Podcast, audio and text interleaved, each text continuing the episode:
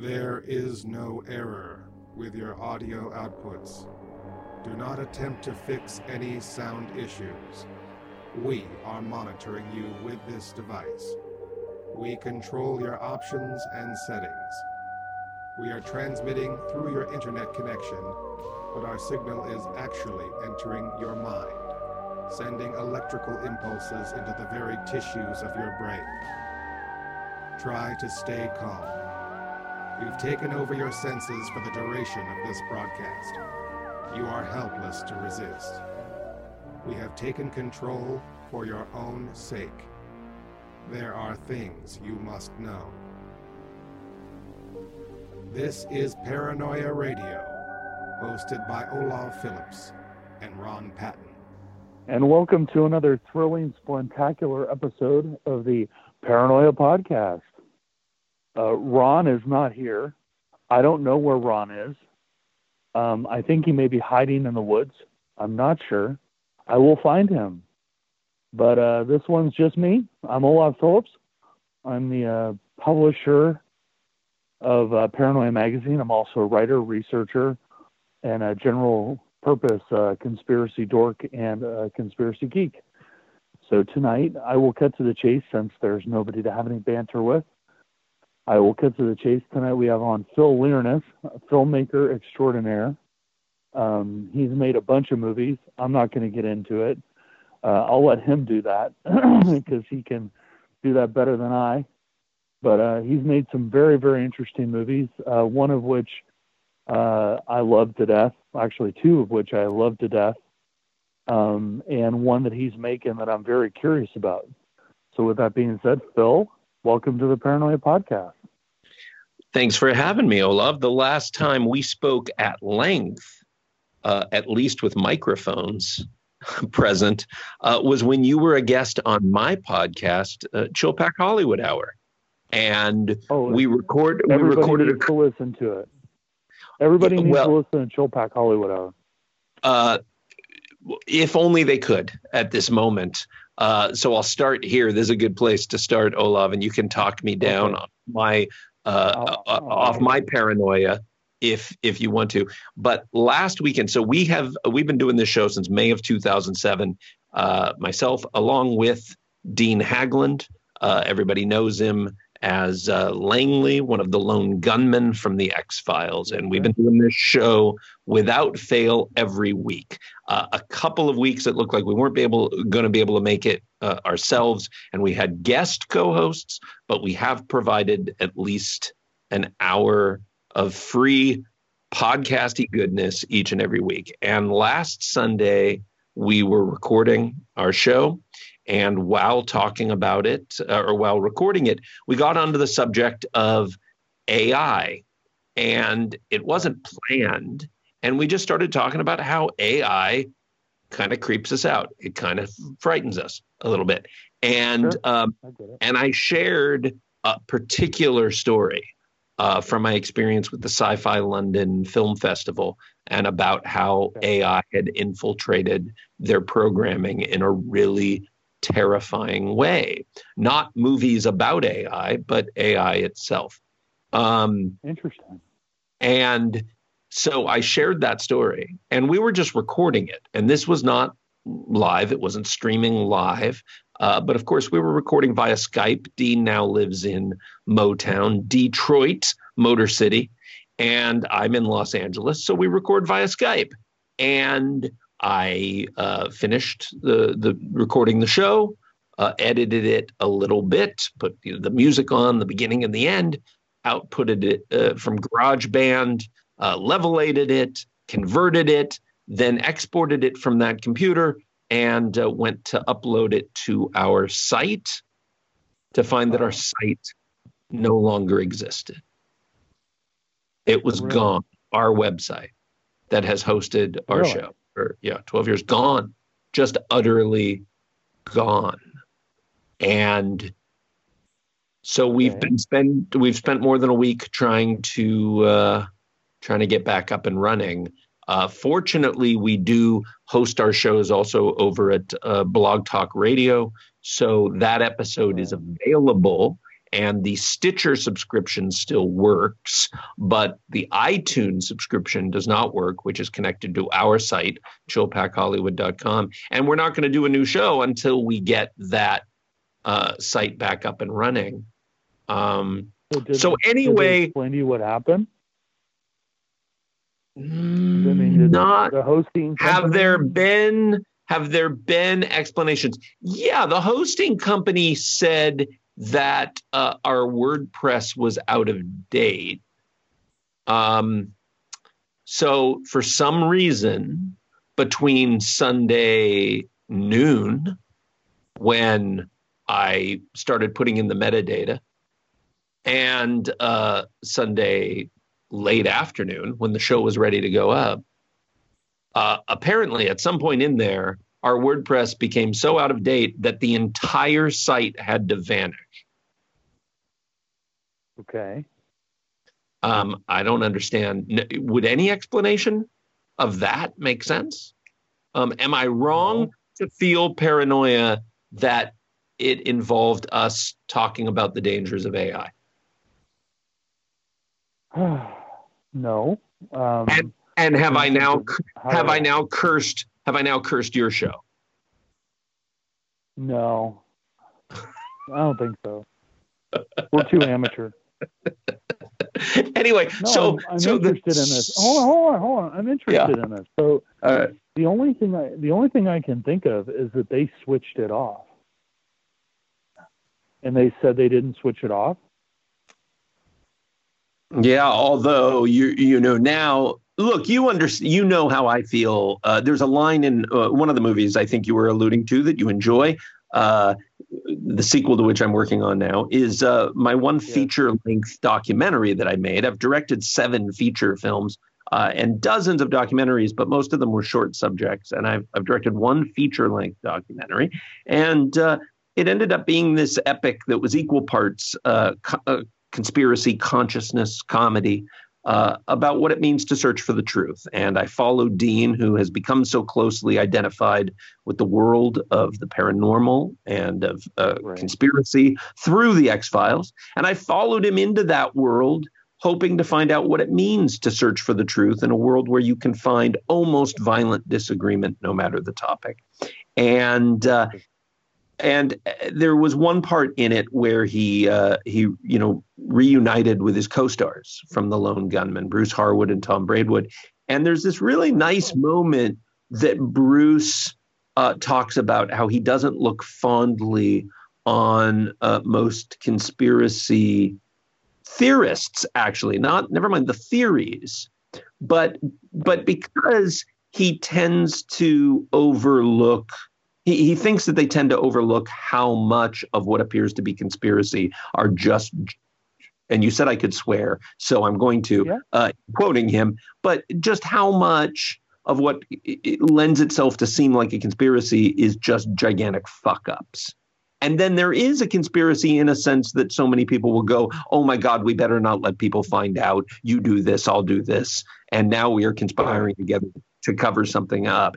And and and I, I do like you say what you just said about some somebody switched it off and i suddenly go okay you know that feels right. Somebody switched something off accidentally and doesn't want to admit it. And so now it seems like this really dark sinister mystery instead of just a human fucking up and not owning up to it well i mean i you know me you know me. I mean me personally i i follow occam's razor. Uh, occam's razor came from william of ockham. I mean basically it's the simplest answer is probably the right one to put it in so many words. And you know even as a conspiracy geek you know you have to admit sometimes that that something happened because of a screw up and and then they're trying to cover up the screw up and then that's what as you said inevitably produces a conspiracy I mean, there there are things that, that are actively covered up.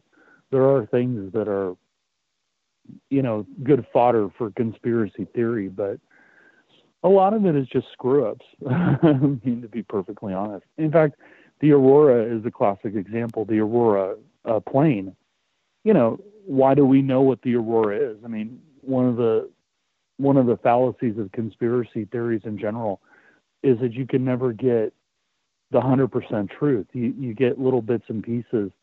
And then the game is to try to put the pieces together like a jigsaw puzzle and to make yeah. something out of it. Sometimes you can, sometimes you can't.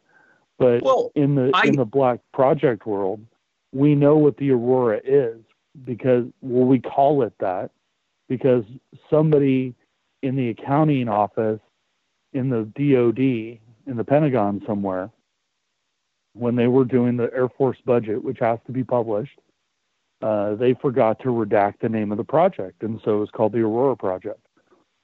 and they screwed up, so now we know what the Aurora is. You know, I mean, well, we know the project name. So, well, you know, I, I like what you I, I, like what you said and what you described about the the jigsaw nature and putting the puzzle together and our our impulse and our desire to do things like that.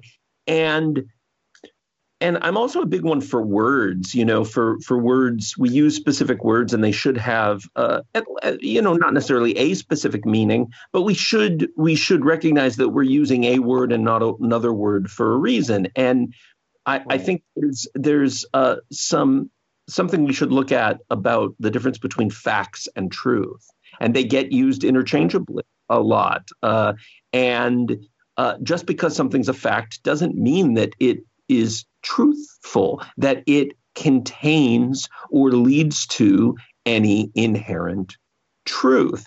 And so, too, just because something is not factual doesn't mean it's not truthful.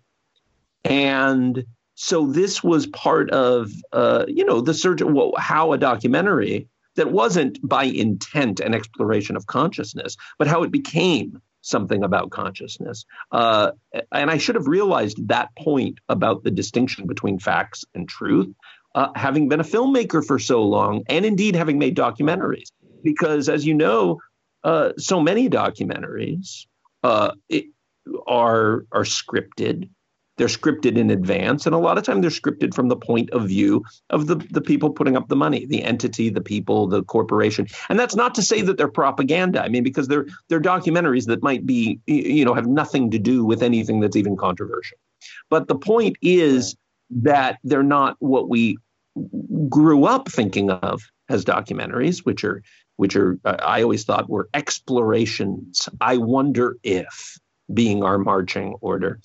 Um, but also, just because a film is fiction, right, doesn't mean hmm. that it doesn't contain a great deal of truth. This is why we're drawn to storytelling, after all. We want to be entertained and we want truth revealed to us in an entertaining fashion. So, well, you know, uh, you know that when I was in anthropology school, I think it was the first time I ever really witnessed that. And I was taking a cultural anthropology course, and the uh, my professor, uh, she she showed us a film, and you know a lot of times in anthropology school you watch a lot of documentaries and, and ethnographies because you know you can't innately go out to the field because anthropology by its nature is a study of non-western societies and cultures. So i can't just get on a plane and go into the amazon. Well so you rely on on films that are made by people who did. And one of the most famous guys who did that is a guy named Napoleon Chagnon.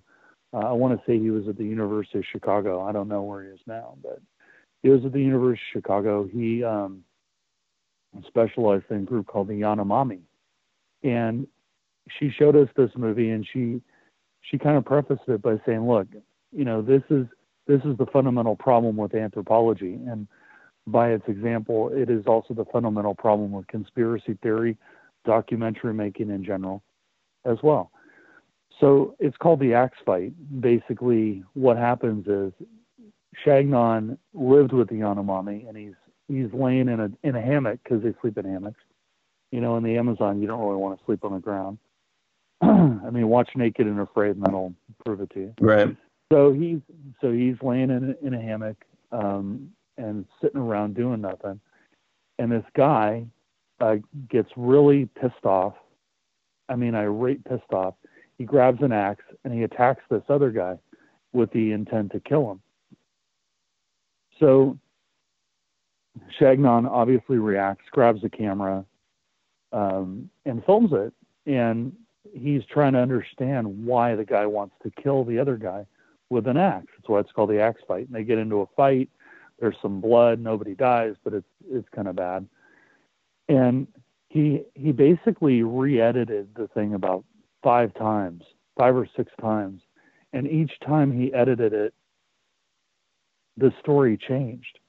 Mm, and yeah. and at first it it was edited from the point of view of this guy had just said something bad to the other guy, gets pissed off, wants to kill him.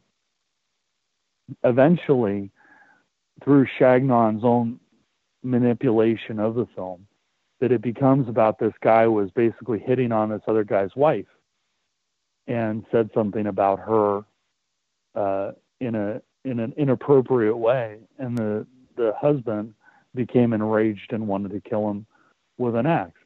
And through the five, you see the same film five times, but there are five different stories. And when you get done with it, because you don't speak Yanomami, you're really unsure what's going on because you're relying on what they were telling him, what he understood because he speaks Yanomami, and what his intent was with making that short documentary. So it's, you know, you watch the process of it being skewed and changed to fit a narrative. Because fundamentally, the first one was right. The guy said something that pissed off the other guy, and he went and tried to kill him. But by isn't this also it this. isn't that very much Rashomon? I mean, isn't that what we see in, mm-hmm. in the movie Rashomon? Yeah, I mean, it's uh, that it's interesting. Now, how about kudos to you? You don't have a co-host on this one to point this out, so let me do this. But I mean, I don't know a lot of hosts that are dropping both Napoleon Chagnon and Occam's razor this early in a show and that's to be commended. I mean, just the words alone, uh, the way they trip off your tongue. And uh, I too, of course, am a fan of Occam's razor, but much more so after they added the second blade because it cuts that much closer to the truth. Fair enough. Oh yeah, I, I with the lubri- with the lubricating school, so. with the lubricating strip that keeps the truth and my skin baby smooth. Um, That's right. You've got to lubricate it. You have to lubricate it. It um, has to be lubricated. It has to be. Well, it kind of does, doesn't it? I mean, it's sort of to keep it to keep it running smooth. Um, so, right. well, thank you for your kind words about the truth is out there. Uh, we we are in fact still after all these years. I mean, I think we we finished that. What was it about 2011? And here we yeah. sit, uh, 2019, and I've thought for years that I was really close to finishing the follow up uh, the truth is still out there. And uh, but finally, it looks like within the next two months we'll have a cut locked down. Um, That's great. It's it's just that boy, the world seems to change so radically that what I hope to accomplish and and say with the film uh, ha- has come into greater and greater focus. Um, so I'm grateful that I had not finished it at any earlier point. Um, so, you, you have to you have to trust your innate sense of timing when telling a story. That's true. But did he ever see a UFO? I know that was one of the big things is that the Dean had never seen a UFO.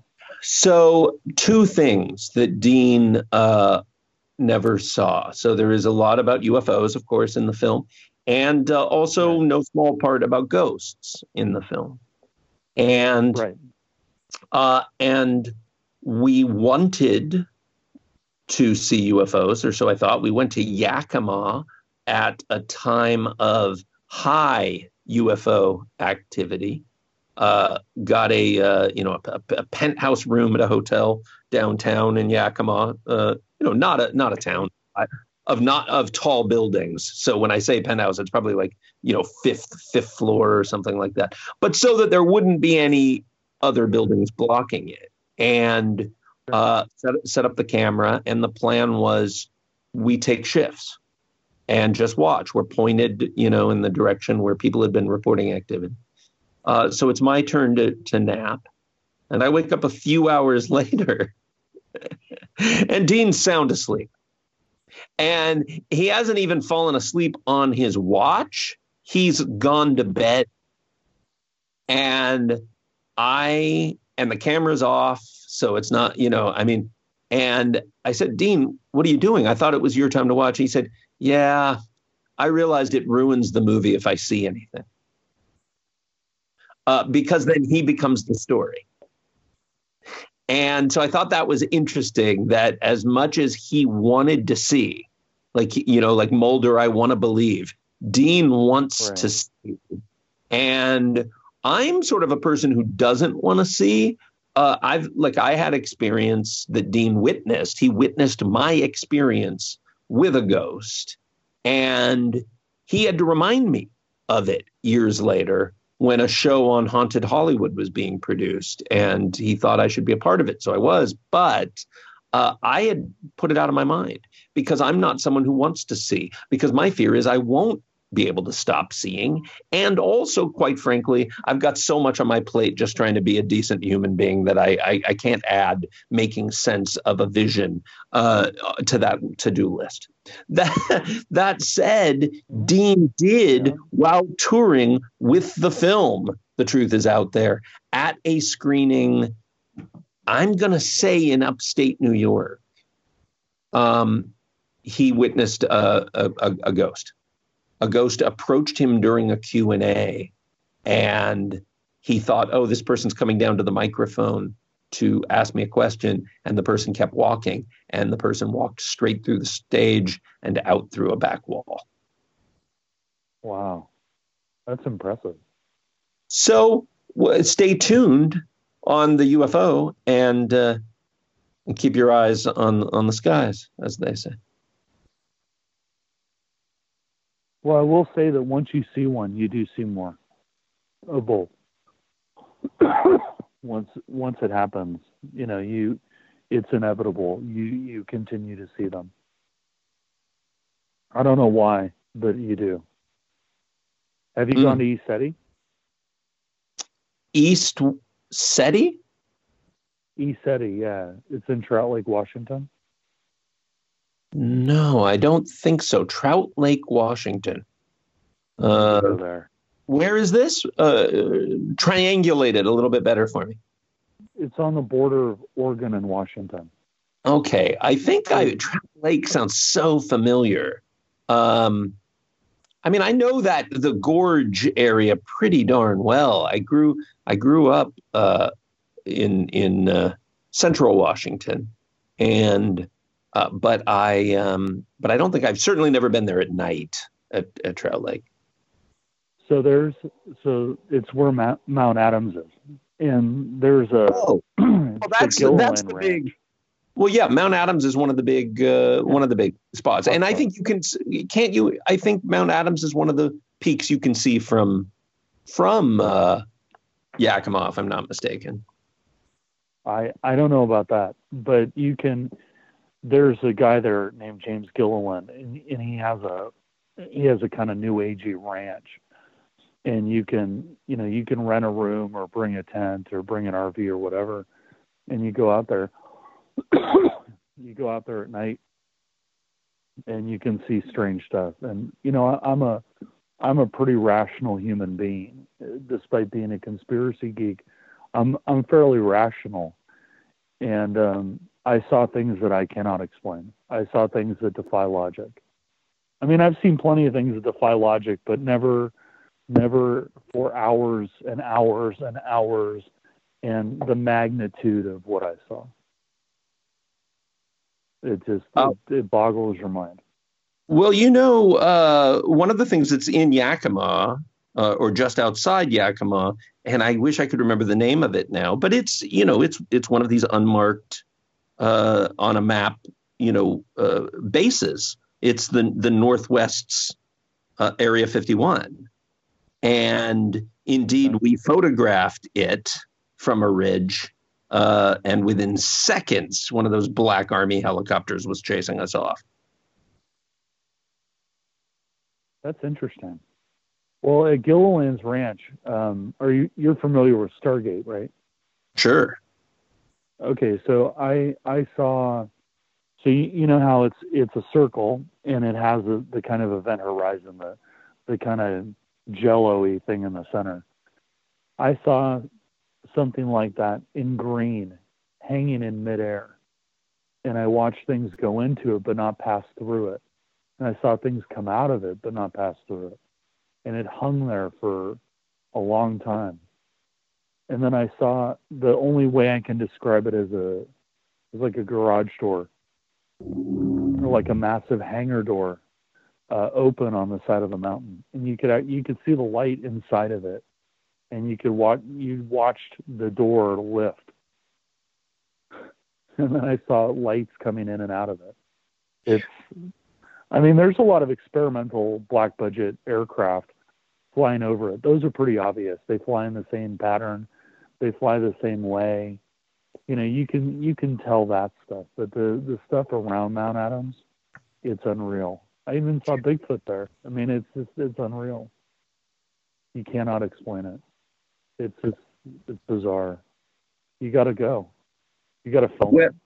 So we do. Uh, there's a lot of stuff uh, in that area, in the you know the the oh, yeah. Cascades region, and um, hell, David Lynch made a mint off that area. Let's face it. Uh, but uh, uh, we uh, we so we cover that. Uh, went to a place that's now defunct, sadly, but uh, S- Seattle Museum of the Mysteries, and uh, like I said, we got some footage of that that uh, that base, that secret base, and and yeah, Mount Adams is one of the mountain peaks uh, that's visible from Yakima. It's about 50 miles to the southwest of um, of Yakima, so it's a fascinating area, and um, uh, I forget where, what I what I wanted to share with you about that. Um, oh, except that yes, uh, one of the most uh, not only compelling but just entertaining stories in the truth is out there. Uh, at least where UFO activity is concerned, is uh, told by Tucker Smallwood in our movie, and what you described seeing is very evocative of what he described. And uh, for people who are interested in in in uh, seeking it out, what he's he talks about uh, Tucker, in addition to being just a, a, an acclaimed and, and recognizable actor, was uh, a, a, decorated, you know, combat veteran of, of Vietnam, and um, uh, many years ago and many years after his active service, but but many years before we made the movie, he went uh, camping uh, with several of his old uh, uh, military buddies. and they went up onto the ridge outside Area 51. And this was when you still could go up there and camp.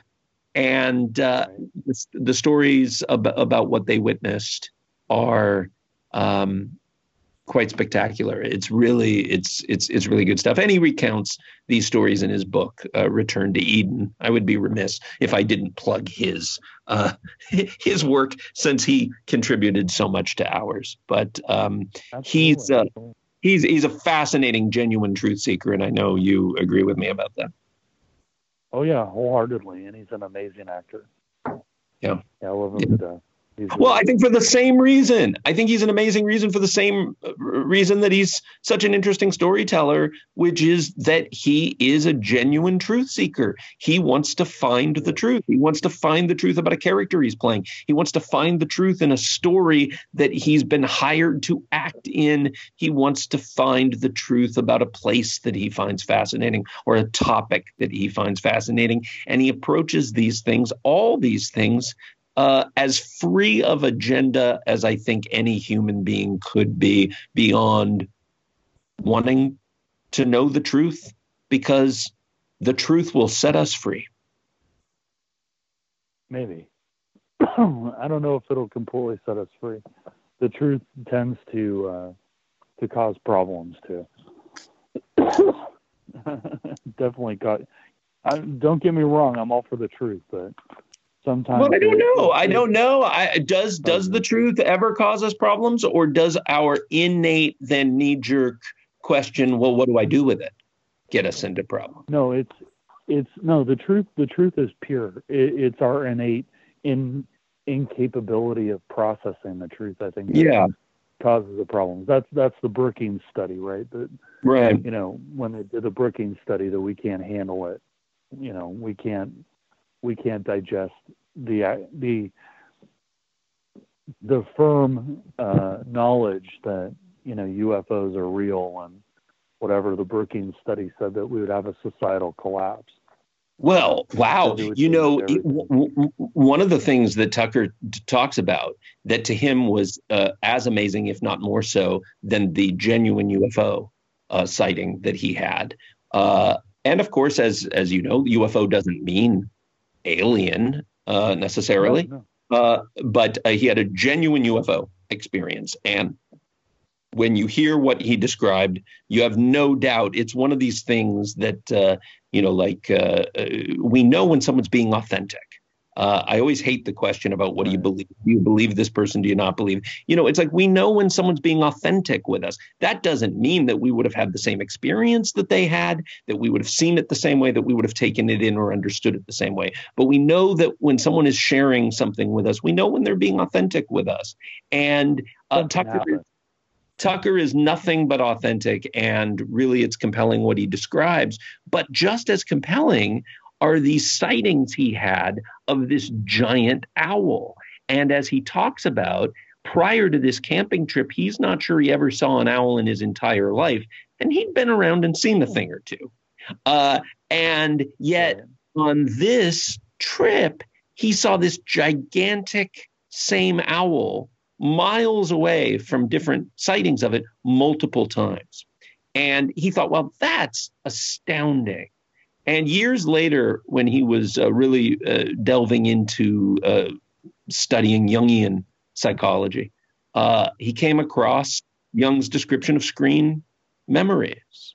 And uh, these are these are memories like what you were describing, that our own psyche creates to protect us from something we were not prepared to see and something that would shatter our own our psyche right so right. Uh, one of the most common of these screen projections these screen memories according to you is an owl. And here we are right back to David Lynch again, who, of course, right. made great hay in Twin Peaks through the log lady with the phrase, the owls are not what they seem. And of course, if you remember Twin Peaks, a lot of it revolved around Operation Blue Book.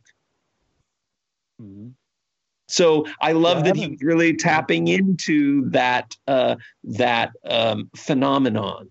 Um, so uh, anyway, that's all. That's all in the truth is out there. But uh, as you know, of course, we cover we cover very wide terrain in terms of the topics explored. Yeah, I remember when I saw that, that I thought to myself, well, that's probably a screen memory. And that, the thing about screen memories is they're not always because your psyche can't handle it. They're also implanted. They there are cases where the owl icono- the iconography of the owl, that kind of archetype, that it was implanted into people's memory to obscure what that owl actually was. And they've they've messed with people's minds to insert the owl motif. So it's it's both. well, I think well, I think well, it makes sense if look if if if Jung is right that it's a common screen memory that our own psyche creates, well then what better one to plant? Exactly. That's right. Absolutely. Um, and it's, it's, it's you know it's why getting back to you know it's it's it's a frustration I have um, well with with with many storytellers in my own field in filmmaking. Um, and then uh, we can say that it's my frustration uh, with uh, many uh, conspiracy theories, and it's my frustration with many hell uh, uh, policy decisions on the part of governments or politicians. Is the the the the basic misunderstanding of human psychology so often. Uh, you know, an understanding of psychology is so helpful. And if you truly find human beings interesting. And I mean, maybe it's going too far uh, in my own field to expect storytellers to actually love their fellow human beings, but I do at least demand that you find your fellow human beings interesting. And if you find them interesting, why would you not want to avail yourself of of understanding human psychology? Well, I think I think that that on a larger scale, I think the the other thing that that we forget as humans when we're interacting with other humans is the the notion of the social contract. You know, the, with everybody we know and every interaction we have, there you know, you're forming a social contract. And I, I think we forget that these interactions are a social contract. So, you know, there's a level of respect and and innate trust that's lost because of that. So Yeah.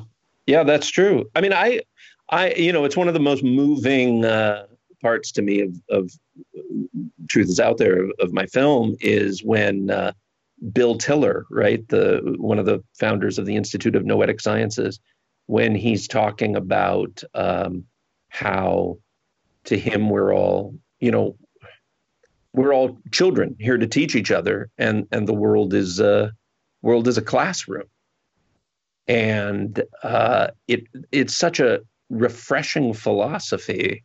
Um, Dean was kind of stunned, you know, by it because everything that Bill kept expressing was how his work and his his investigations and his research to him, everything that he did was was an act of love. And Dean was so shocked to hear a scientist speak like that and uh, yeah, you know, and he, and, and he and he said, uh, and you know, he said to Dean, "Well, you shouldn't be. I mean, it, it shouldn't be an exception. I mean, uh, I'm here to learn from you as much as you're here to learn from me. You know." And it was just so refreshing. Yeah, I can see that, but you know, it's one of those things where you know, as the researcher, right, that that I have a an innate social contract with the people who are interested in my work to either tell a good tale or to explore it scientifically. I tend to lean toward taking the available facts and telling a good tale and say, look, you know, you can prove some of this, you can't prove up other bits of it because to, in my estimation, I can never tell you 100% with any conspiracy theory what the truth really is. Right? So the best I can do is I can take everything that I've seen and learned and apply it and express it to you.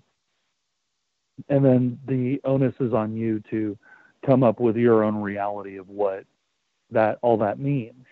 But that's my contract with you is that I'm going to tell you the truth and you can make it whatever you want out of it, but I'm going to tell it to you in an entertaining way.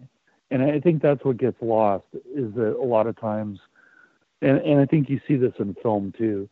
A lot of times you have somebody who comes out of the gate and they have an experience and they and you know these experiences they change you. They fundamentally change your perception of reality, your understanding of the world around you. But once you write it down or you film it and then you express it, the the first one is the most pure. It, it's a it's a moment in time whether it's written or filmed or whatever, or explained. It's a snapshot, right? And what happens is people say, oh, wow, that's amazing. Oh, gee, you wrote a really awesome book. Oh, wow, you made a great movie. When's the next one? And you say, okay, well, I'm going to work on it. And so you seek, at that point, you may have accidentally seen a UFO, a ghost, or accidentally made a really great movie but you you you then look at it and you go well crap you know these people are expecting stuff from me so you have to one up it and i think in that one upping it which is a, a very human flaw in one upping it then the more you're one upping yourself eventually you lose sight of the original problem you lose sight of the original intent and then it becomes about money or it becomes about notoriety and narcissism or becomes about something other than what it was. And you see that a lot in the conspiracy world and in the UFO world, the cryptozoology world. You know, somebody will see something and they'll talk about it. They get some notoriety about it, and then it's like, okay, well now I've got to make the the next one better. You know, my my personal opinion is, I'm I don't do that. For me personally, I just say, you know what, I saw this. Here you go. It happens again, well, I saw that here you go. But a lot of people, you know, they some money comes in or some notoriety, and then they just they keep needing to escalate.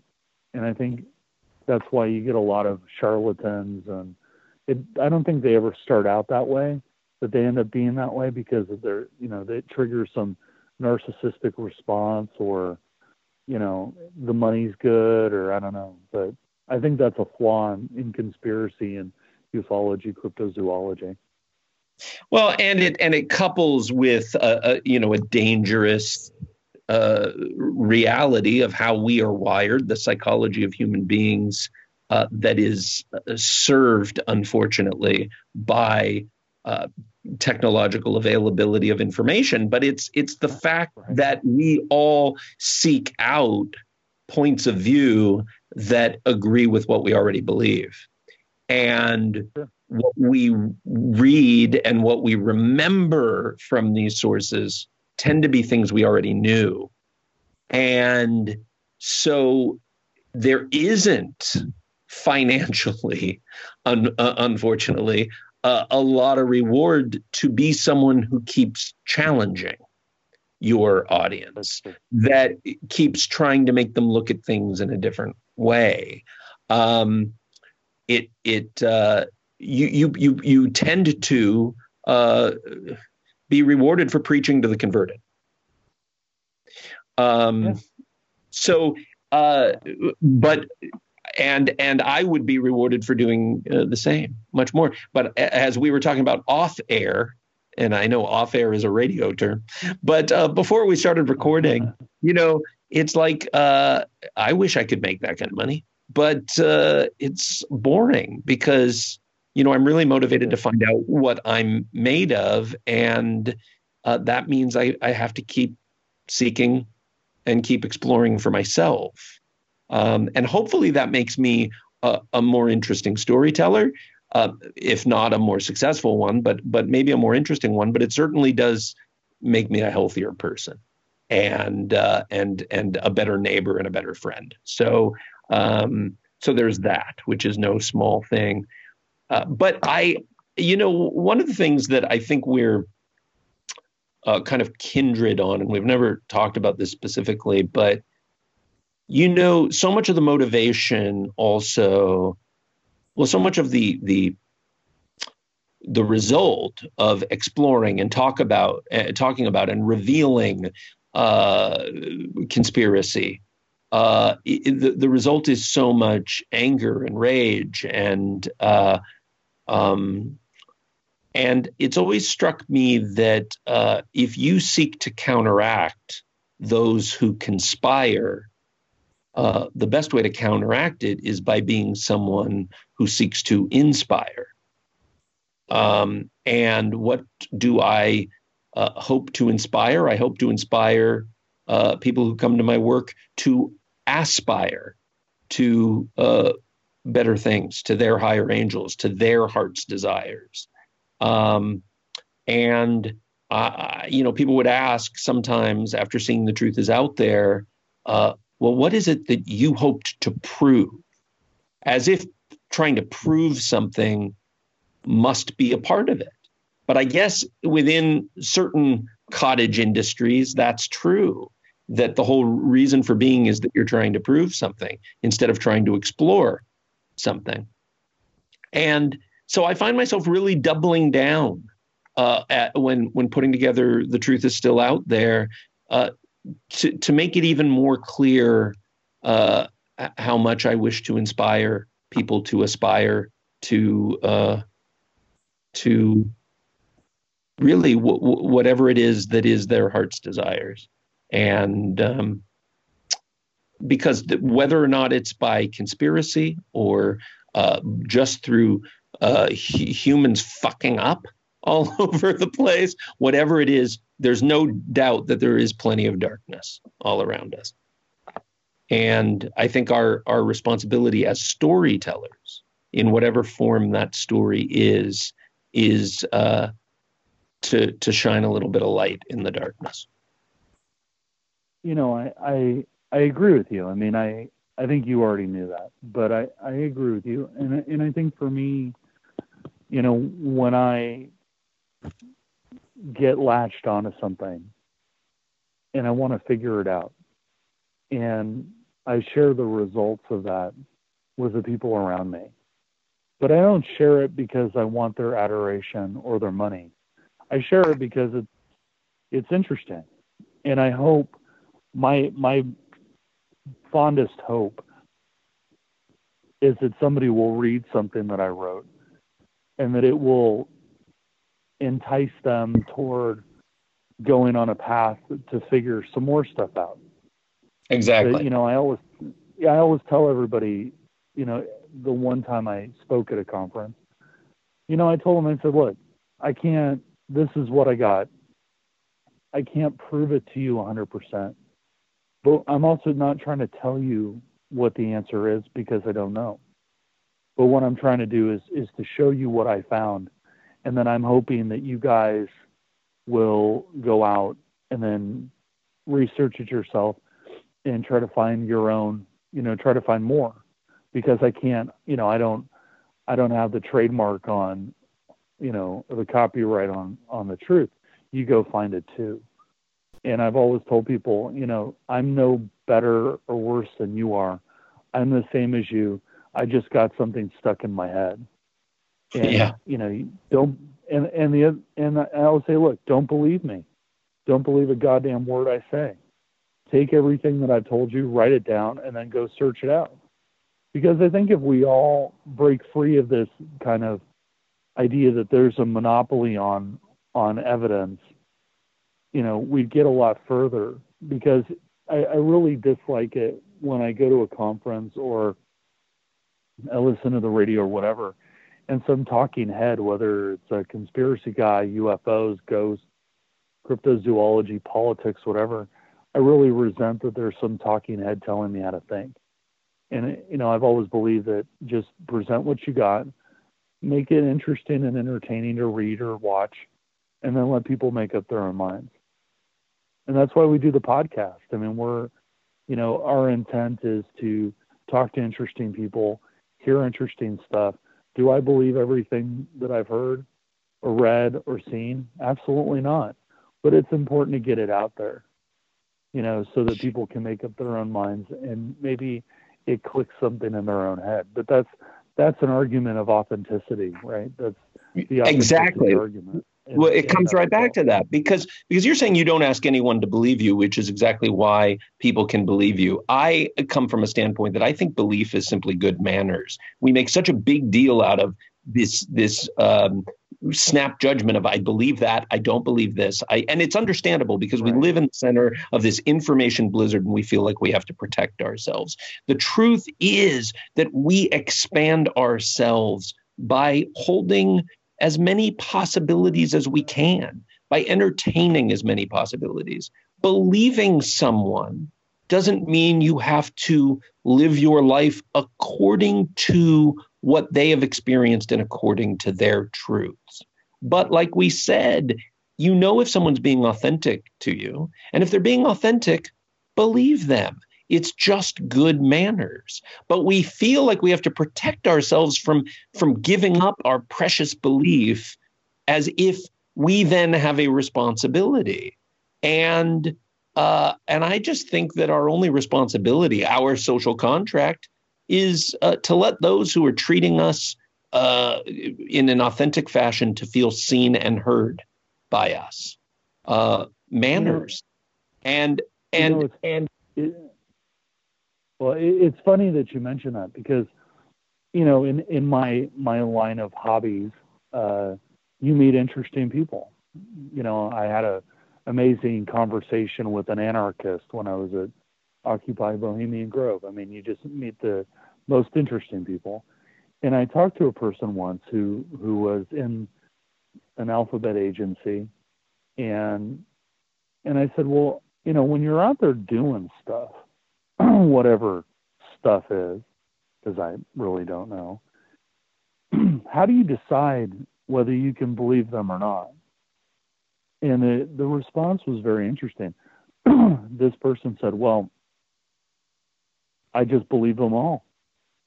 He's, he said, You know, I'm not here to, to try to figure out if you're lying to me. If you're lying to me, it will become obvious very fast because you can't maintain it. So, you know, this person was like, you just take take it at face value. This person is telling you this piece of information. Okay, that's what you said. But if it's not true, the the not trueness of it will become self-evident very, very fast. So the person was like, you can spend a lot of time trying to disprove it immediately, or you can let it work itself out. And if you let it work itself out, actually it's more efficient in the long run because it doesn't take very long and you don't have to spend a lot of brain power trying to constantly figure out if people are telling the truth or lying. There's this uh, wonderful there's this wonderful um, uh, poem by the, the, the Sufi mystic Hafez, and it's it it, it involves uh, someone who's had visions of God coming to Hafez and asking if these these visions were true, and uh, Hafez responds by just asking a, a, lot of questions of of the uh, the man with the visions, and uh, and and finally the man with the visions asks, "Aren't aren't you going to tell me uh, whether my visions are true. And Hafez says, well, you know, if if if what you saw led you to being a, a better person, led you to being more responsible, led to you taking care of your children and your wives and your neighbors and your friends, uh, and attending to things and and and being compassionate, and uh, uh well, then yeah, your visions were true. Um, because it would. You, you know and that's and that's kind of how i uh, that's how I feel. And it's interesting. It's interesting that we never in the movie, and it's not because I cut it out, uh, uh, uh you know, Olav at all. Uh, the question never came up with any of the people who were talking to us at any point. Do you believe me? Do you believe me? Nobody did. In fact, as you know, some of the people we interview start out with really dire dark worldviews. People, in some instances, uh, sadly, who are no longer with us. And uh, they had very, I mean, I can't, uh, without giving massive spoiler alerts, tell you exactly how and why their their outlook was so dark. But I mean, it was it was end of days dark. Their their point of view that their own personal research had led them to, and that's their starting point. But a, but a remarkable thing happened when they would be before my camera and they would be on camera being interviewed by Dean, uh, they would realize very early on not only were they believed, but far more important than that, we valued them for more than the sum of the information they had to offer. We were interested in them. They felt seen and heard and and and welcomed to the party, uh, for lack of a better phrase. And a, and a stunning thing happened is that all these people, no matter how dark their outlook was, by the end of the conversation with Dean, they would express that they were more hopeful than ever before that things could change. And that would snap our heads back because it, it was like, well, now why are they saying they're more hopeful than ever? And it was when watching the conversations play out that we realized, oh, yeah, because you know there's something that transforms in us um, when we realize that we are seen and heard and appreciated. Um, you know, it's it, funny that you. It, it's funny you mentioned that. I I did an interview once. Because if there's one thing I've done a lot of, it's interviews. And the the interviewer, I forget who exactly it was. It, it's happened a couple of times, but you know, my my particular um, obsession has a very negative end result. That it, it is end of the world kind of kind of bleak and and kind of um, this is nasty. And it was funny because the the guy asked me, he said, "Well, how do you deal with it?" I said, "What do you mean?" He goes, "Well, you know the the stuff you're you're researching it you know it the end result of it is is apocalyptic and i said well it doesn't have to be and he says well what do you mean i said well look if i spend the effort to tell you the the story if i spend the effort to to tell you what i figured out as you said, shining the light in the dark corners of of reality. I'm fundamentally changing the the situation. I'm ca- causing that fork, right? That fork of the outcome. You know, the multiverse concept of you know you have these moments that create forks. You can turn left or turn right. Well, you turn right, and that ends up you winning the lottery. You turn left, and you become homeless and die a, a penniless pauper. But if if in my research, you know, if by expressing it, right, and saying, okay, these things are real, at least as near as I can tell, somebody out there goes, well, damn, that's that's shitty. you know, I'm going to look into that. Well, look, it is kind of shitty. Then maybe we can do something about it. And and it, it's not like I think to myself, well, I'm going to change the world or anything like that.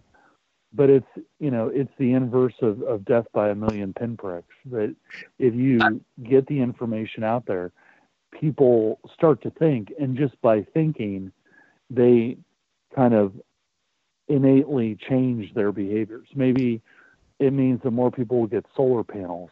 I don't know, but it has well, a it has a I, downstream effect. I think there's an, another immediate effect that uh, shouldn't be overlooked, and that is, um, uh, and and I may not have even known about this until you know, I had feedback at a particular screening, but I remember a woman, a mother, came up to me and she seemed really intelligent. In fact, I've kept in touch with this woman and will be uh, seeing her, I think, uh, at one point this week, ironically. Um, but uh, but it was at a screening, maybe even at the U.S. premiere of The Truth Is Out There, and she came up to thank me afterwards because she said, "I've never been courageous enough to watch." Um, a movie, a documentary about conspiracy theories, um, because almost honestly, Olav, it's almost like, you know, my feeling about like I'm scared to see because I won't be able to stop seeing. And that was more or less what she expressed about she didn't want to go into the darkness because all she would see then is darkness. And uh and she came away from it not unshaken, but feeling really good about herself because she realized I don't have to exclude or ignore or try to pretend the darkness doesn't exist. I can listen and look and learn and still be all right. And there is no small thing to a human being understanding that they're going to be all right, that they can, they don't have to protect themselves in the center of an information blizzard that they're going to be all right, that they have great capacity to hold the tension of opposite possibilities and maybe even to grow through that experience. Um, I, I am always struck by you know the, the the most apocalyptic of of thought because um, you know apocalypse its its true meaning is the lifting of the veil, uh, the great revelation. And there's nothing more terrifying than that. Um, if my reading of human history is co- is correct, there have been numerous rise and falls of civilization, and there and there no doubt will be again. And so much of what we do, therefore, like uh, the artist and philosopher Leigh McCloskey says, and the truth is out there, is we're writing uh, notes in a bottle, right? That's what our work is. They're notes in a bottle, uh, maybe to each other, but maybe to keep certain concepts alive for future uh, generations. And uh, so, what stories is it that we want to leave behind? I would like my stories to be love letters to humanity that let people know these are the nourishing truths of being human. And we don't get to the nourishing truths if we try to pretend the darkness does not exist. Well, sure. I mean, there there's always a strong argument that you know the darkness is within everyone. So at some level, by embracing the fact that it exists, you can channel it, right? You can make something better out of it. You know, yeah. so that, that's a and the, and the and the and the medical idea of becoming stronger at the broken places, right? That which gets broken right. can come back stronger but only if we pay attention to it. That's true. Yeah. That's the problem. we have to pay attention to it. but you know, it's it's funny because, like I said, you know, it he he seems very shaken by the idea that it it didn't bother me on a daily basis. And I, I explained to him, I said, well, you know, I, I am a dystopian by nature. And because of that, you know, I see the world going in one direction. But that's okay, you know, because I'm here for the ride. And and I said the other thing I remind them is I said, you know, if if these things are happening the way I think they are, you know, we can do a little bit, our own little bit to make it better. I put solar panels on my roof.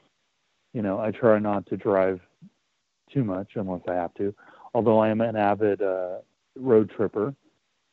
Yeah, I know that's the one that breaks. That's the one that breaks my heart too. Is uh, yeah. I never drive. I live in Los Angeles, and I never drive in Los Angeles. Um, I don't need to, even though people think you do. You do not. But the thing No. that uh, there is no uh, substitution for is the road trip, especially through America, especially through back roads. Uh, the the two Oh, yeah. lane the two lane blacktop. I want to do a whole show sometime uh Olav, I don't know what the what the what the outlet will be for it, but someday I'm going to do a show, you know, and and feel free if anybody out there has the resources to steal this idea, go ahead and do it because I would love watching it. But a show called uh, things that aren't here anymore and some things that are. Because everywhere we're aware of great, great things that used to be but aren't and it would be fun to tell stories about them but it would also be fun at the same time to say hey but don't get so depressed that you ignore the fact that this cool thing is still here. And uh, but you only discover those things again through uh, and you only discover the country and the people that make up this country uh the the supposed red states and blue states. And by the way i've never seen any blue state or red state. I've just for the most part met really generous kind people. And uh uh you know it's one of the things that when you get on social media uh, so often or you go into chat rooms you get a really distorted view of what people uh, in the in the, the in this country are actually like uh, I'll post something on social media, and within moments, it's as if I have given an invitation for people to be at each other's throats. And yet, I'll look at those people who are fighting, and it'll make me so sad because I'll say, you know, all these people, if I called them up and said, hey, I need help, they would drop what they're doing and say, what do you need? Um, you know, our, our differences are so small compared to all, all, all, all that we have in our makeup that is similar. But you only get to restore your faith in it. Uh, and the, the best way I know is through going out and meeting with people and doing these road trips. And you're so right. I, I guess Oh yeah. I guess I have to do it on bicycle now. I just don't. Well, I mean, or can I've I get a solar powered car? Can I get a solar powered car? Is that possible? They do. They do exist. Oh, that would be good. They do. I they do definitely exist. But I've been filming them. You know, I have a I have a penchant for Cold War archaeology and and weird stuff, and so you know I'm I'm behind. I have footage for about four more episodes, but I haven't edited edited them yet. But you know I've been filming them, and and I've been going some weird places, and you know I actually, funny enough, I I did one. Uh, I really need to edit them but I did one on the Voice of America. That there's a it's an old propaganda operation. Sure, yeah. NBC for the CIA, and the primary West Coast transmitter is about 45 minutes from where I live. So I drove out there and I I filmed it and I put it up on YouTube. And you know, it's not like it gets thousands of hits or anything, but but somebody somebody actually uh, posted a response to the film and they said, "Hey, I'm really glad you put this up there. You know, my dad worked there, and I've been inside there. He took me to work, and and I've seen the inside, and it was cool to see what it's become, and that was a part of my life. And you know, that for me was just like gold. That's what I was after. Yeah. You know, but it's and I go there anyway. I mean, I go to these places anyway, so I might as well just film it. You know, why not? As as I do, obviously. Have camera will travel. Sure. It's always uh, have camera um, travel. It's uh, it's fantastic. Um, I don't know one how long, how much longer we have because this is breezing by, and uh, uh, I don't know. I, I certainly hope that I'm providing the kind of interview that your listeners find interesting. I don't, you know, uh, oh, but if there's a, if there's anything specifically that you want to uh, ask me, but I have a question I would love to ask you, if that's uh, all right. Yeah, it's fine. We okay. No format. All right. Um, but uh, we you you know that um, a while back, I don't remember how long it was, but I documented one of my road trips on on social media just with a, a post a day of different different places there I was, and one of them was at the Guidestones, and in uh, in Georgia, um, and I think I had included that maybe because we had talked about it, and right. I realized I needed to go and uh, and everybody shoot, should go shoot this, um, and it fit in so much with the one of the major themes uh, of part two of The Truth is Out There. In fact, we're thinking about making it the ad line for the film and the poster, which is uh, thinking about time, you know, concepts of time and uh, and and and how time is such a, a product of perception and and uh, but so to play with that, uh, the the ad line might be it's time to start asking better questions. Because I do feel that all these conversations that seem uh, to be uh, about insoluble problems, the conversations themselves can be elevated if people seek to actually find a way out of the, the, the morass of argument and, and, anger.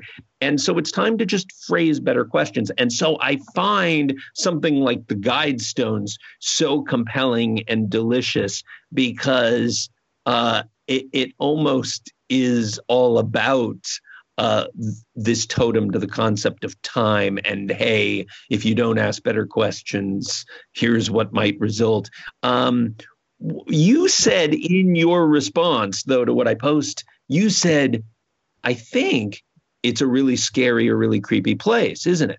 And I'm curious why you find it to be uh, creepy or scary. Um, that's an interesting question. Um, nobody ever actually asked me that. They they always say, "Well, what do you think?" I said, "Well, I think it's kind of creepy." And yeah, exactly. Scary. I want to know what why why that's the feeling that you get. Yeah. So the first thing that, that you have to explain is that it's it's where it is is weird. Um, it's not particularly close to anything. It no, so so for of, people who are, who haven't Googled it yet, yeah. right? I mean, it's known as one of uh, right America's Stonehenges. I mean, along the the, right. the, gorge in Oregon and Washington is another of America's Stonehenges, but it's known to some as America's Stonehenge, and it is these pillars with this uh, with what seems to be ancient uh, text and prognostications, but itself doesn't it allege that it comes from the future or no it, it was um, so basically, there's a guy, R.C. Christians, Christensen, and some people think that that's that's a kind of a clue to Rosicrucianism. Um, right. It's not a real person, not not a real name. No, it is definitely no. a, a, a, fabrication. Yeah. Yes, and and only one person knew the true identity, and that was a banker um, who handled the the payment for the thing to be constructed and he died. So apparently, we'll never know who the actual guy was that built it. But basically, it's out in the middle of Georgia. It's in the middle of nowhere. There's nothing particularly close to it. No, um, I mean, right I, I stayed. I, I, stayed at the nearest hotel, and I think that was a half hour drive. You know, it's in farming yeah. area. It's yeah. It's in farmland. It's kind of like Stonehenge, actually. Stonehenge is like that too. There's nothing near it. Well, anyway, it's right off the road. It's it's a it's a one two lane road, one going, one one coming, one going, right? And uh, it's just kind of um, cut off of the corner of this guy's farm. That the, you can see the farm all around it, and then there's like this little chunk that is that is the guidestones, and there's a there's a gravel parking lot, and again a, a hint toward the Rosicrucianism there's a bunch of uh, rose bushes that surround the parking lot. And then there are these huge granite pillars. And the message, the, there's a message. Uh, there are a couple different messages, but the main message is inscribed in, um, I want to say, eight different languages. And it along the side, the wall of the tallest part. And it's it's basically uh, how do I explain it? It's not a prognostication so much as it's it's more like a like a fantasy, you know. And it, it says something like, you know, uh, reduce the population to 500 million and live in harmony with nature. And there's a whole bunch of stuff, you know, uh, adjudicate law through logic, not through religion. And it's got all this these um, kind of points. And it's basically like an outline of of somebody's perception of what the ideal earth would be with the ideal society, utopian society on that earth, 500 million people, beautiful planet, no, you know, no messing around. And then it's translated into Arabic and Chinese, Sanskrit, Russian, the, the primary languages of the earth. And then there's a, a cap on top of it that has a different message. I forget what the message is, but it is also translated into like Swahili, Sanskrit, and a bunch of other stuff. Then there's a bunch of holes drilled through it that are celestial alignments. And then supposedly there's a time capsule. There's a key which explains how the the structure works, what all the celestial alignments are, and what everything means. And then that sits on top of a concrete pad. And then there's a underneath the pad is supposedly a uh, a time capsule with information in it. And then it, it says this was commissioned by R.C. Christensen on this date yada yada. It was commi- you know the time capsule was sealed on this date the time capsule will be opened on and then that part is was never filled in so it's a monument to you, this somebody's utopian idea of how the earth should be. And I, I think the reason that I think that it's scary is that somebody went to a lot of effort to put it there. They chose that spot for some reason. And that, that reason's never been explained, at least not to my knowledge. And it's just there. And I think the part that's disturbing is is the fact that it's just there. You don't really know who made it. You don't know what level of authority the people that financed it to put it there and it's maintained the you know the grass is cut the rose bushes are trimmed the parking lot is in good shape and it's clean and every time there's graffiti on it, magically the graffiti gets cleaned off. Well, that's the think, so I, I love that. I, I, mean, I do think it is, you know, it is uh, disconcerting that like it popped up apparently overnight, right? The know. yeah. Well, the farmer, yeah, I mean, the farmer didn't see people working on it. Um, no. So it was constructed under cover of darkness and and and done. Right. And I think that's uh, you know, uh, really cool and intriguing. But but it I love the mystery of it. I love that your reaction is that it's creepy and scary, and I'm not saying it's not creepy and scary. And maybe this is my reaction to the creepy and scary, but I just found it really funny. And one of the things that was so funny to me was it's this act of vandalism that now has because it is right. It's not his property. It's it's private property.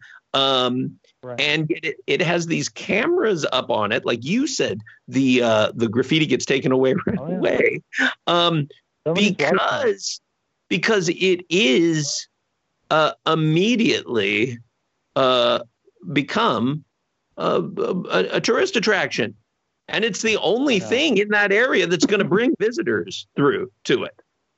Uh, yeah, and it's it, it's odd because I mean, to me, the part that makes it scary is the miss is all these things about it. That's what makes it scary. The fact that it is watched.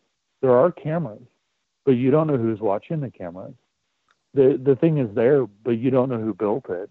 It's got a message, but you don't know the authority and the people who thought this message up. And let's be honest, the message there are parts of it where you think to yourself, well, that makes sense. You know, adjudicate laws based on logic versus, you know, religion or whatever. Well, you know, live in harmony with nature. Well, that doesn't sound so bad. Then you get to the reduce the population of 500 million. And it's like, look, we got what, 6 billion people. What are you going to do the other five and a half billion? You know, that's, that's some mighty big, you know, funeral pyres. So it's like, you know, you, you look at the message and the message is disturbing. Yeah. And the fact that somebody went to this much effort to put in something that's immutable to express that desire.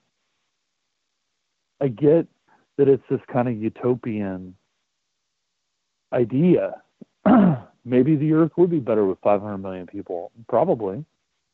Yeah, but although unfortunately, it, um, there's six billion, so that's not going to happen. You know. Well, what so I find funny is how again something like that gets used as a cornerstone to support conspiracy theories that there is this systematic effort underway to bring the population down to 500 million and uh, because of course people with such a plan would want to uh, delineate that plan for the rest of us in a farm in uh, upstate georgia of course they would um, well you know it, that's, that's the thing that's always perplexed me about conspiracy theories there there is a thing. It is a thing where when they whoever they is want to do something, they tell you. They tell you straight up. They're like, "We're going to do this." You're like, "Bullshit," and then they do it.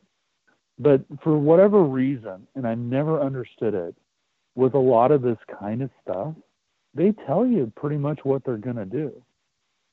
And then they and then you you know people ignore it or they don't see it or they don't understand it or whatever. And then I it just, happens I constantly am I constantly am struck though by something that Dean himself said when we were making it's not in the movie but it's something that he said when we were shooting Truth is out there.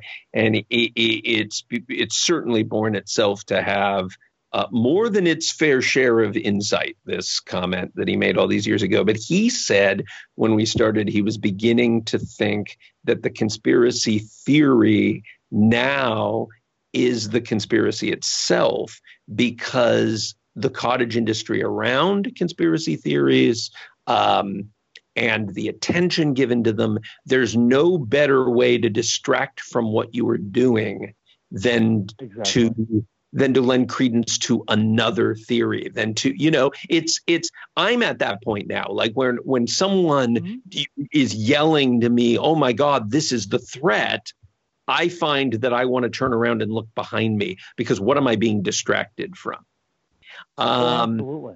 and Absolutely. and so that's what this kind of thing feels to me is like this ultimate almost P.T. Barnum esque. You kept saying the, the words the thing just now, uh, talking about road trips. How about the thing in Arizona with all those uh, with all those uh, billboards? Right? Have you seen the thing, right. or is it in New Mexico? I, I, I always forget. It's somewhere near like the Arizona New Mexico border. But have you seen the thing? The thing is coming. Have you seen the thing? And we show some footage of that uh, in in the Truth Is Out There. But it's this P.T. Barnum esque kind of attraction um, where so that's how i feel about the guidestones uh, is the more time i spend trying to figure out what it means the more the joke is on me. There's probably a lot of truth to that. I mean you know you know a classic a classic example of that right is the a12 you know the a12 was the predecessor to the sr71 and it was built under contract by the Lockheed Skunk Works uh, to build a high CIA funded to build a high speed um, photo surveillance aircraft. When they built it, um, it was actually bigger and longer than the SR 71, and it was silver. And don't ask me what the logic behind making it silver was. I could give you a, a dozen different reasons why, but it was silver. So when this thing would take off and go flying through the air, everybody'd see this silver thing shoot across the sky at Mach 3, Mach 4, whatever. And they'd be like, oh my God, it's a UFO. The aliens are coming to get us. Or, oh my God, it's a UFO. Our space brothers are going to save us. And so the CIA at the time was like, hey, you guys want to think that's a UFO? More power to you. Right? They fostered the idea that the uh, A12 was a UFO. What eventually started to happen was is that groups of people were forming to go out and see it, right? And so you had a lot of these, you know, UFO watch groups and watch parties and sightings groups that were going out to go see an A12. And eventually the Soviets got wise to this. They said, oh, that's a good idea. So they started infiltrating these UFO organizations with KGB operatives, right? Because at that time the KGB was an exterior operation. Now the KGB obviously doesn't exist, and uh, the SVR does it. But they would go out and infiltrate these these UFO groups to go on the sky watches, and so the CIA got wise to this. And they said, well, what better way to track KGB operatives than to infiltrate the UFO groups? So they go infiltrate the UFO groups to watch the Soviets who have infiltrated the watch groups to go see these planes because the Soviets are convinced that all this weird shit in the sky, these are top secret aircraft, and the CIA wants to see the KGB guys. So, you know, they're just watching each other. So eventually the UFO groups are like, wait a minute. Who are these guys? They don't dress like we do. They're a little weird, whether they're Soviet or American. They're a little off and they eventually figured out, well, these are this, you know, they thought everybody was in the CIA, so they're like, oh, these are everybody, these all these guys are CIA, even though some of them are CIA, some of them are KGB, probably some of them are GRU, but whatever. To them, they're like, it's all the CIA. So then they start going, well, the CIA is infiltrating our UFO groups. We must be onto something. So more people show up.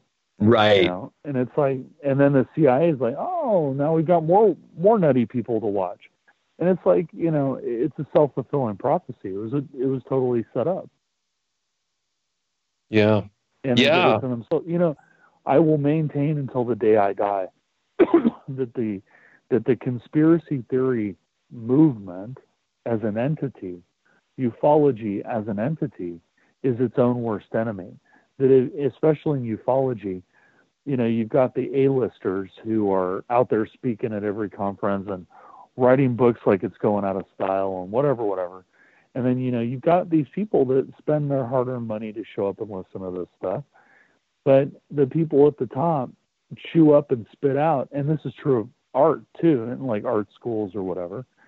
You know, the people at the top chew up the people below them and spit them out. I mean, they eat their own young.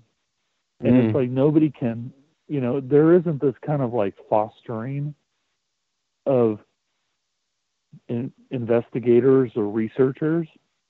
Mm.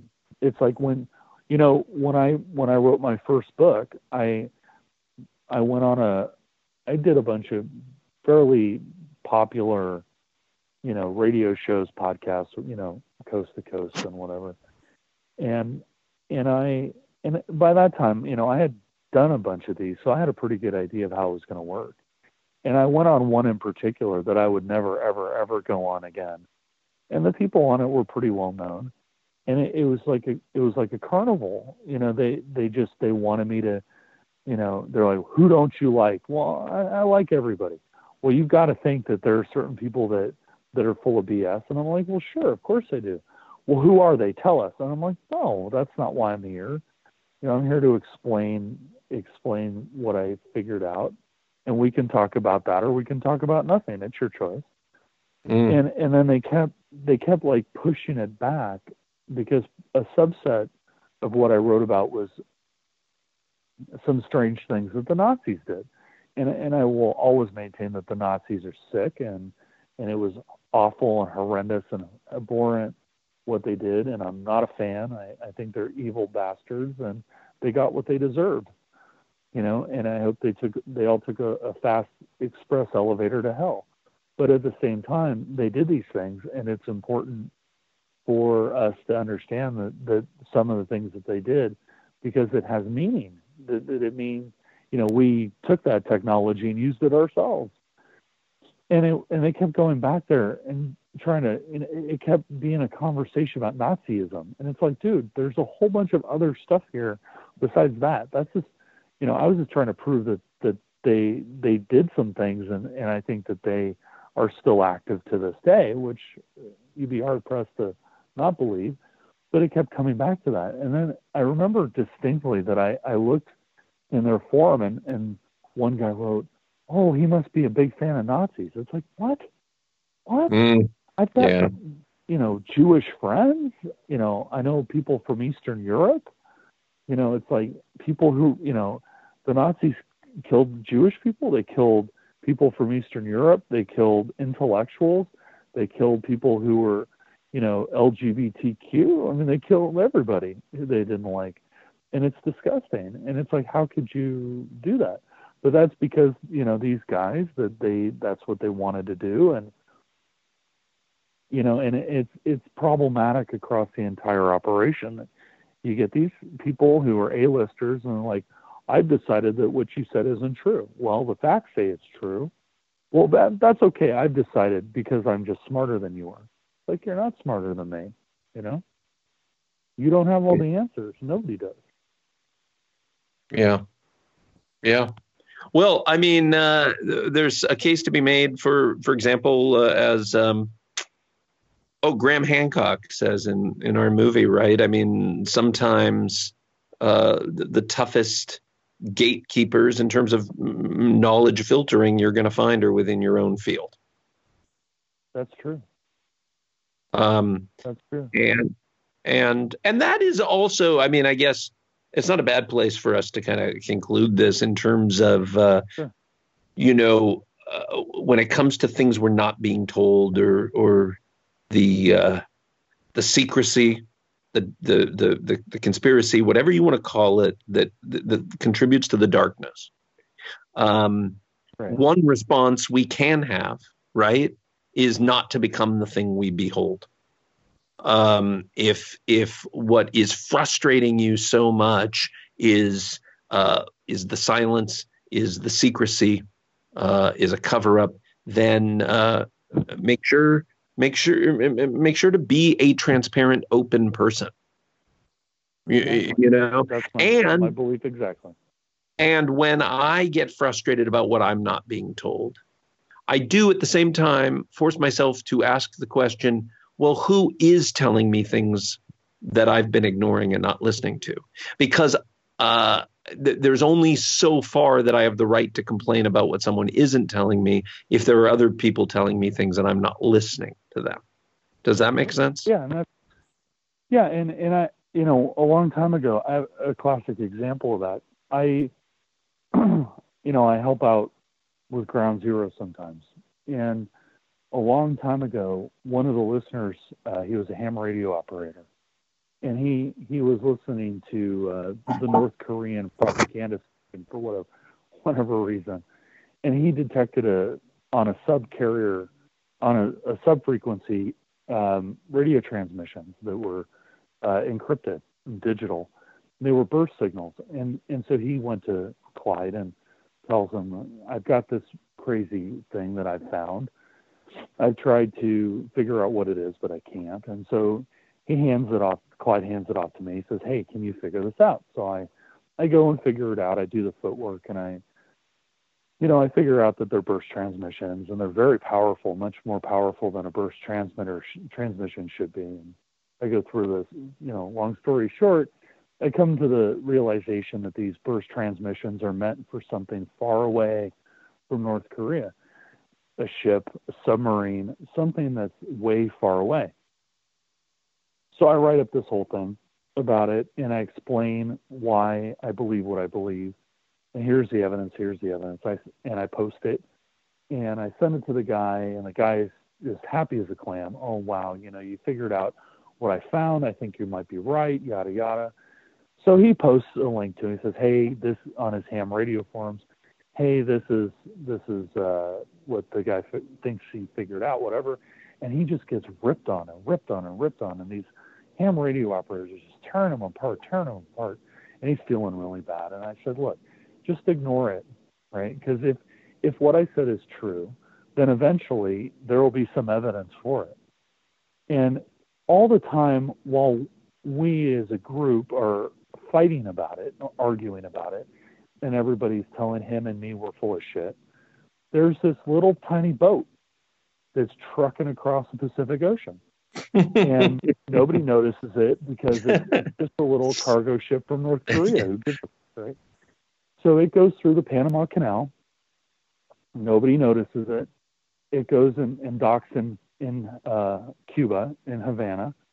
Um, by the way, next to a rather large uh, Russian surveillance ship that was there for quite some time. I don't know if it's still there or not, but having a huge Russian surveillance ship with some radomes uh, sitting in Havana Harbor is not exactly good for us.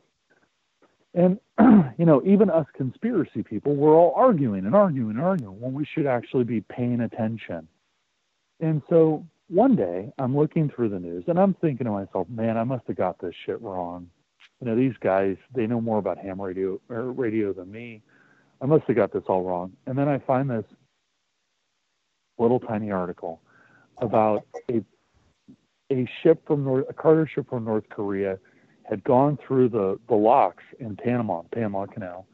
And as part of that, the Panamanians had requested that the ship stop and they searched it because, you know, they, they interdicted because, you know, there's a lot of things that they can't carry, and there's trade embargoes and all that stuff. And lo and behold, they found a whole bunch of stuff that they didn't even know what it was. They couldn't even figure out what it was. So they call us call us up being the United States. The United States sends some military advisors down there. Lo and behold, they're parts for a, a ballistic missile. Mm. Basically, there were like three separate ballistic missiles that had been disassembled and put in the cargo hold of the ship and they seized it, of course. But funny, funny enough that that that little article, although it probably still exists, that little article spawned about three other articles, and then it vanished off the face of the earth. Because mm. we were going to be arguing and arguing and arguing, the the North Koreans went to Cuba to go pick up a bunch of ballistic missiles and bring them back to to you know North Korea. So wow. you know it, it goes to show you that while those ham operators were arguing somebody else wasn't arguing and they were listening to it and trying to decrypt it. And eventually they figured it out. So when the ship came through, they knew exactly who to send. Yeah. Because they didn't, you know, they didn't argue about it. They took it at face value. it's just absurd. wow, that's great. That's great. All right. Well, I look forward to getting to talk to you again, and uh, yeah, because thank you for uh, coming on oh my goodness, I have so many uh, projects rolling around in my head now based on stories you've told in the last half hour uh, that like I want to make into a movie. So we need to so we need to talk about that. Um, hey, am I allowed to plug a couple of websites? Absolutely, plug away. Oh, okay. So we will get our podcast up and running again, and uh, people can find it at chillpakhollywood.com, C H I L L P A K Hollywood.com. In the meantime, uh, all our shows that we've done uh, through the 12 years are archived and available at blogtalkradio.com slash Chill Pak Hollywood. And if people are interested in checking out The Truth is Out There, uh, this is a movie that was made by truth seekers for truth seekers. It's truly independent in that there has never been a company behind the financing of it or the distribution of it because we wanted uh, not only our audience but the people in the movie to know that uh, nobody was seeking to exploit anyone. uh, in the making or in the selling of this. So if people want to find it, we will have a website uh, built for the new one for part two at some point. But until that movie is done, uh, people should just go to deanhaglund.com, deanhaglund.com, and one of the pages on there is about uh, the documentary, and uh, they can get their own copy. So that's it. Olav, uh, always delightful. Thanks for letting me pontificate on your show for uh, a night. Oh, it was my pleasure, and thank you for coming on. And again, if you haven't seen The Truth Is Out There, go watch it. It actually really is awesome, and uh, you need to see it. Hours well, that, of that bonus is, footage too on the Blu-ray and the DVDs. Yes, hours. That's true. hours and hours. Well, that, uh, has been another thrilling episode of the Paranoia podcast. Uh, once again, we had Phil Leirness on, uh, amazing filmmaker of many different movies, um, all of which I have seen. The ones I have seen are amazing. Uh, Karl Rove, I Love You is one of my favorites. Uh, anyway, um, oh, it's a good movie. Anyway, so um, we'll be back uh, with another podcast hopefully next week. But you know us, we're flaky, so sometimes we skip a week or two, but we're trying to do them on a regular basis. Big news if you want to subscribe to the magazine, you can subscribe now. Yes, I've been bitched out enough that you can't subscribe to the damn magazine. So now you can. Uh, we do it through Patreon. Makes it really easy for me because uh, we're a very small operation. So please check us out. There's a big subscribe button on paranoiamagazine.com. You can find us on Facebook at Paranoia Magazine. Uh, we're on Twitter at Paranoia Mag and Instagram at Paranoia Mags. You can watch my misadventures in Cold War archaeology and my penchant for baking. No, I really do bake. I made I made bread today. I made Hawaiian bread today. But uh, again, thank you for listening. Um, we love our listeners. Send us a message if there's something that you want to hear. Uh, send us a message if you have a question. Send us a message. We're easy to find. You can email us. You can contact us on Facebook. We do respond. Um, and thanks again for listening. So since Ron isn't here, I'll do it myself.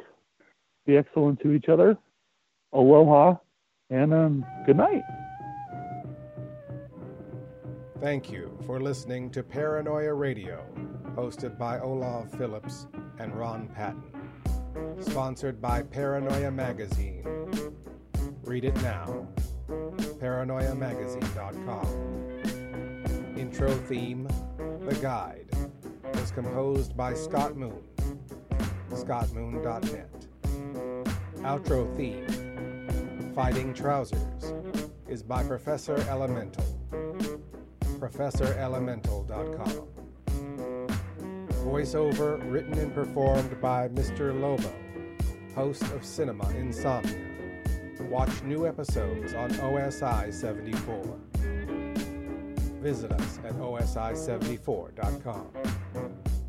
We are resuming control. For now.